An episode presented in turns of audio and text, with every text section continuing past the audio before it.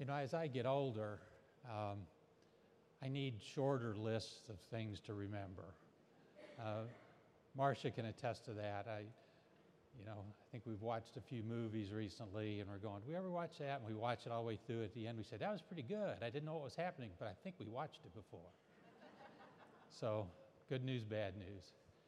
Um, I think, you know, that God knows us, knows you, knows me, knows all of us better than we know ourselves.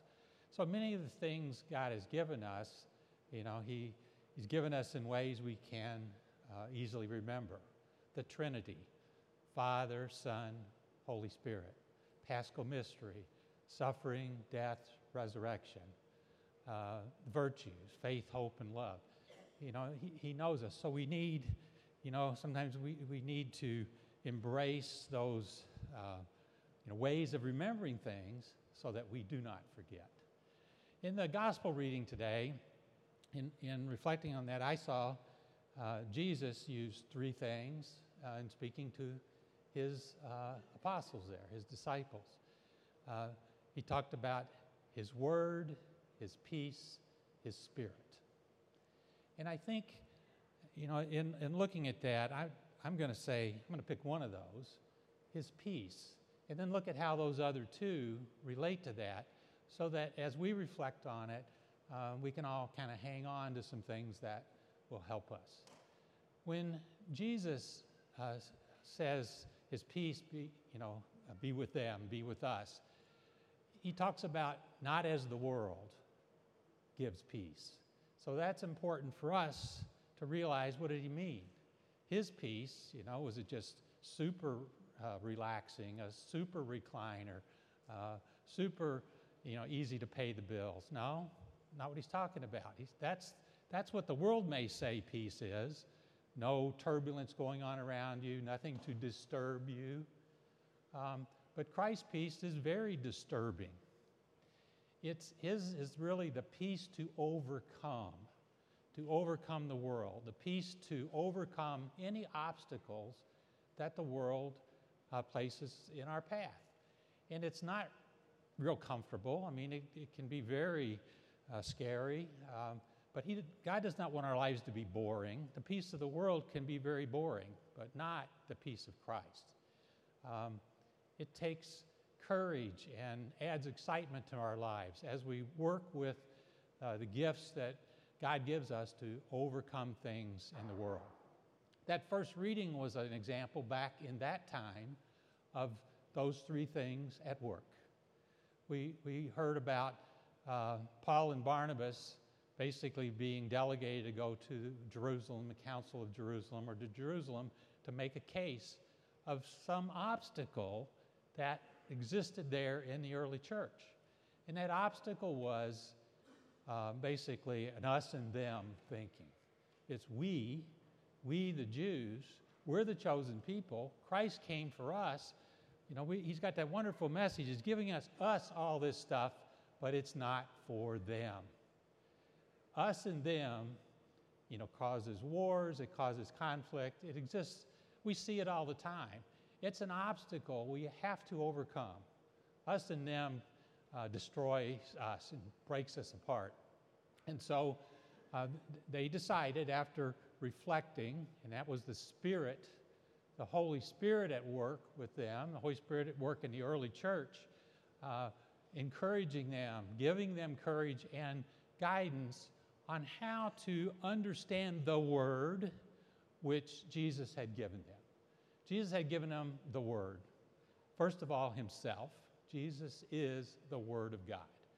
Never forget that because you know Jesus is central to really all salvation, but His Word. And he is, we have His words in our scriptures, especially the Gospels. And, you know, in His words, Jesus said, Love your neighbor. Who's your neighbor? Everyone. So He was even though at that time he wasn't saying even the Gentiles. When people went back and looked at his words, they realized, yeah, that's what he meant. That's the way he lived. Uh, you know, when uh, the Samaritan woman uh, he met at the well, um, she was other. He didn't treat her like other, he treated her like one of his own. So the church did the same thing, and now here we are, probably all Gentiles, uh, at least in this part of the world, and, and we have our faith and we have all the gifts God gives us.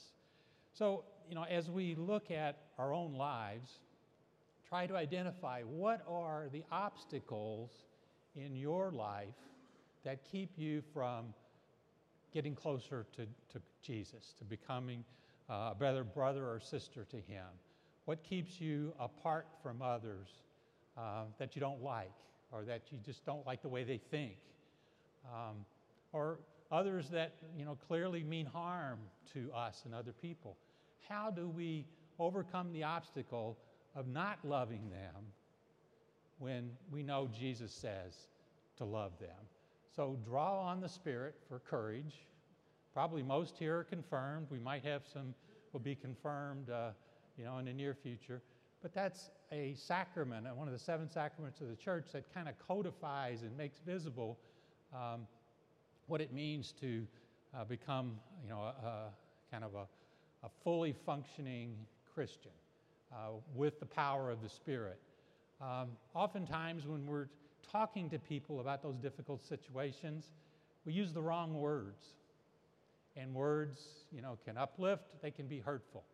And, but if we think before we speak, the Holy Spirit will give us the right words Often they're the words right out of Scripture that do help and apply in a situation.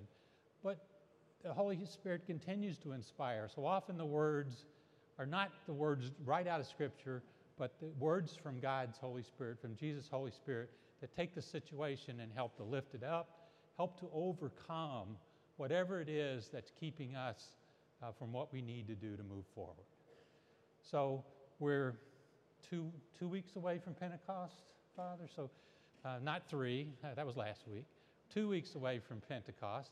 And that's the end of the Easter season. So, we're still sitting here right smack dab in, in Easter. So, Easter, you know, the, cel- the main celebration was six weeks ago. But this, we are Easter people. This is the Easter season, the longest season, the 50 day season of the liturgical year. And we should use that to celebrate the victory, the resurrection.